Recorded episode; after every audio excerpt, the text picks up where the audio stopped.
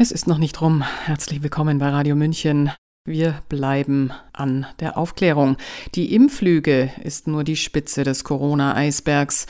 Die Liste der Skandale reicht einmal um den Erdball. Hören Sie eine der knappsten Zusammenfassungen des nun bald dreijährigen Geschehens von einem, der von Beginn an literarisch dokumentierte, Milos Martuszek. Sprecherin Sabrina Khalil. Die Impflüge hat Bewegung in die Aufklärung des Corona-Unrechts gebracht. Das Narrativ bröckelt und wankt, die Pandemie hat ihren Schrecken endgültig verloren. Die Impfungen sind ein Ladenhüter. Niemand kann mehr abstreiten, dass die Politik den Bürger über die Wirksamkeit der Covid-Impfstoffe belogen hat. Die Werbekampagnen, die es Geimpften erlauben sollten, wieder im Club zu feiern oder die Oma zu besuchen, sprechen eine deutliche Sprache der Irreführung. Ebenso die Zertifikatspflicht und die Aufhebung der Quarantäne für Geimpfte. Heute weiß man, all das waren Privilegien für den Gehorsam der Impfbereiten. Eine reine Propagandaluftnummer, ohne Stütze auf wissenschaftlicher Evidenz. Doch die Impflüge ist nur die Spitze des Eisberges. Die Liste der Ungereimtheiten ist lang. Sie reicht über den ganzen Erdball und findet sich seit Beginn der Pandemie in nahezu allen Themen, welche die Pandemie betreffen. Es geht bei der Aufarbeitung des Corona-Themas deshalb nicht um das eine große Versäumnis, welches alles in Frage stellt. Es geht nicht um den rauchenden Colt. Es geht um den Rauch. Das gesamte Thema wurde von Anfang an so konsequent eingenebelt, mit Moralismus aufgeladen, mit Dogmen und Denkverboten durchsetzt und mit Panikmache flankiert, dass schon im Frühjahr 2020 sämtliche Alarmglocken hätten schrillen müssen. Das Hauptziel war von Anfang an, die Weltgemeinschaft auf die Verabreichung der neuartigen mRNA in Anführungszeichen Impfung vorzubereiten. Es ging letztlich um einen globalen medizinischen Menschenversuch. Und der hält bis heute an. Wer genau hinhörte, konnte es schon auf dem Treffen des World Economic Forum im Januar 2019 in Davos erfahren, im Herbst 2019 sollte das Event 201, ein Planspiel unter anderem des WEF und der Bill and Melinda Gates Foundation zur Bekämpfung der nächsten Pandemie stattfinden.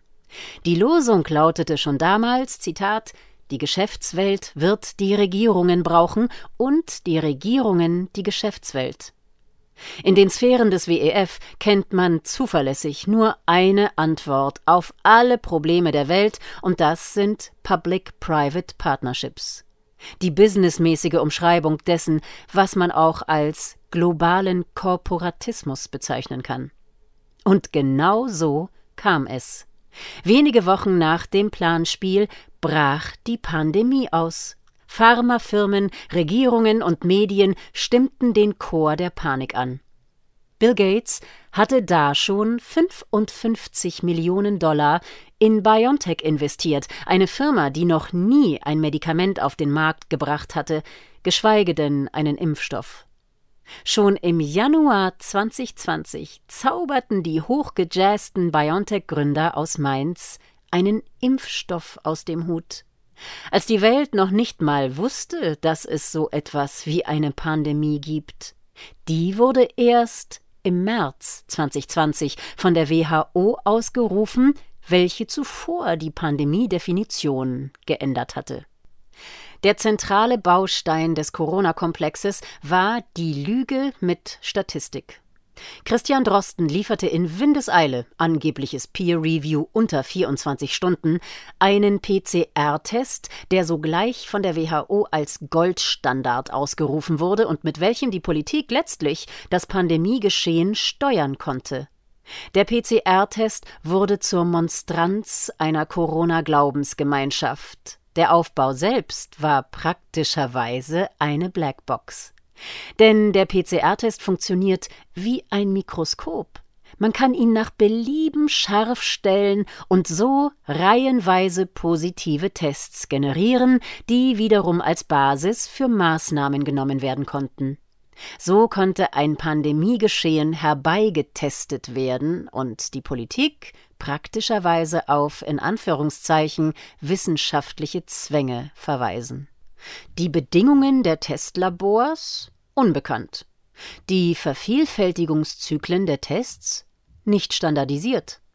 Ab 35 Vervielfältigungszyklen, dem sogenannten CT-Wert, gilt der PCR-Test als wertlos. Er schlägt dann auf alles Mögliche an, auch auf totes Zellmaterial. Zur Diagnose ist er ohnehin nicht bestimmt. Drosten benutzte für seinen Test 45 Vervielfältigungszyklen. All das genügte, um das Mantra der Inzidenzen in Gang zu setzen, welches fortan global das Maßnahmengeschehen bestimmen sollte. Fünf positive Tests mit unbekannten CT-Werten auf 10.000 Einwohner sollten vielerorts genügen, um Grundrechtseinschränkungen bis hin zur Freiheitsberaubung für Gesunde zu rechtfertigen. Die Politik verhaftete ihre Bürger gestützt auf wissenschaftlichen Mumpitz, auf Datenbrei. Die Presse stand kollektiv stramm und ließ diesen Unsinn durchgehen. Man hätte es wissen können.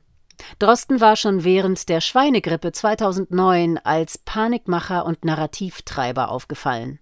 Ebenso Neil Ferguson, ein Mathematiker vom Imperial College in London, der damals, wie bei Corona, eine abstruse Modellierung mit Schreckenstodeszahlen veröffentlichte. Muss man es noch erwähnen? Drostens Charité und das Imperial College standen auf der Spendenliste der Bill and Melinda Gates Foundation. Und was weiß man bis heute über die Corona-Toten? Auch hier ist alles in einer Blackbox vergraben. Gezählt wurden als Corona-Tote auch verunglückte Motorradfahrer, denen man auf dem OP-Tisch noch ein PCR-Stäbchen in die Nase rammte. Obduktionen sind bis heute weitestgehend unterblieben. Wissenschaft, Politik und Medien haben sich reichlich Mühe gegeben, die Evidenzbasis der Corona-Politik im Nebel zu halten. Die Hoffnung war offenbar, man könne sich so zumindest irgendwann auf Plausible Deniability herausreden, einen Verschiebebahnhof der Verantwortung in Hierarchien und Befehlsketten. Die einen meinen, auf die Wissenschaft deuten zu können, jene wiederum auf die Politik, und dazwischen stehen schulterzuckend die Medien und verweisen auf irgendwelche Faktenchecker. Schon jetzt gibt es die ersten, die eine Covid-Amnestie fordern, einen großen Schlussstrich. Der ehemalige deutsche Gesundheitsminister Jens Spahn ist sogar der Ansicht, auch ihn müssten die Bürger um Entschuldigung bitten. Die Impfkampagne schließlich konnte nur so mühelos aufgegleist werden, weil sie schon früh vorbereitet wurde. Selbst Geheimdienste halfen in Großbritannien beim Kampf gegen sogenannte Impfgegner. Für die Notzulassung der Impfstoffe war es zudem nötig, sämtliche alternative Behandlungsmethoden für Covid als gefährlichen Unfug zu diffamieren und so die Impfung als alternativlos erscheinen zu lassen. Besonders offensichtlich ist die medial verbreitete Lüge gewesen, Ivermectin sei ein Pferdeentwurmungsmittel, also ein Medikament aus der Veterinärmedizin. Dabei ist es nicht nur für den Menschen zugelassen, sondern war auch in vielen Ländern für die Covid-Behandlung im Einsatz. Das Problem von Ivermectin, es ist ziemlich billig. Ein Geschäft war so nicht zu machen. Wir befinden uns nun in einer Phase der Zeitenwende. Die Zeit der Wortmagier und Influencer in den Medien ist vorbei. Die Medien stecken im selbstgewählten Dilemma, mit der Aufarbeitung des Covid-Unrechts auch immer ihr eigenes Versäumnis mit anzuklagen. Die andere Alternative ist, dass sie gemeinsam mit dem Covid-Narrativ untergehen eingesperrt in der Scheinrealität ihrer mitgestalteten Doktrin. Wenn dieser Punkt erreicht wird, wird es sich für die Mehrzahl der Journalisten anfühlen, wie wenn der eiserne Vorhang fällt und sie immer noch für die Pravda schreiben. Wer noch einen Funken Berufsethos im Leib trägt, sollte spätestens jetzt mit der Aufarbeitung anfangen. Aus öffentlichem Interesse und aus eigenem. Sie hörten Götzendienst der Lüge, eine knappe, aber umfassende literarische Zusammenfassung der Skandale um unser großes Thema. Von Milos Martuschek. Er ist zunächst auf seinem Blog Freischwebende Intelligenz erschienen. Gelesen hat Sabrina Khalil. Mein Name ist Eva Schmidt. Ich wünsche einen angenehmen Tag. Ciao. Servus.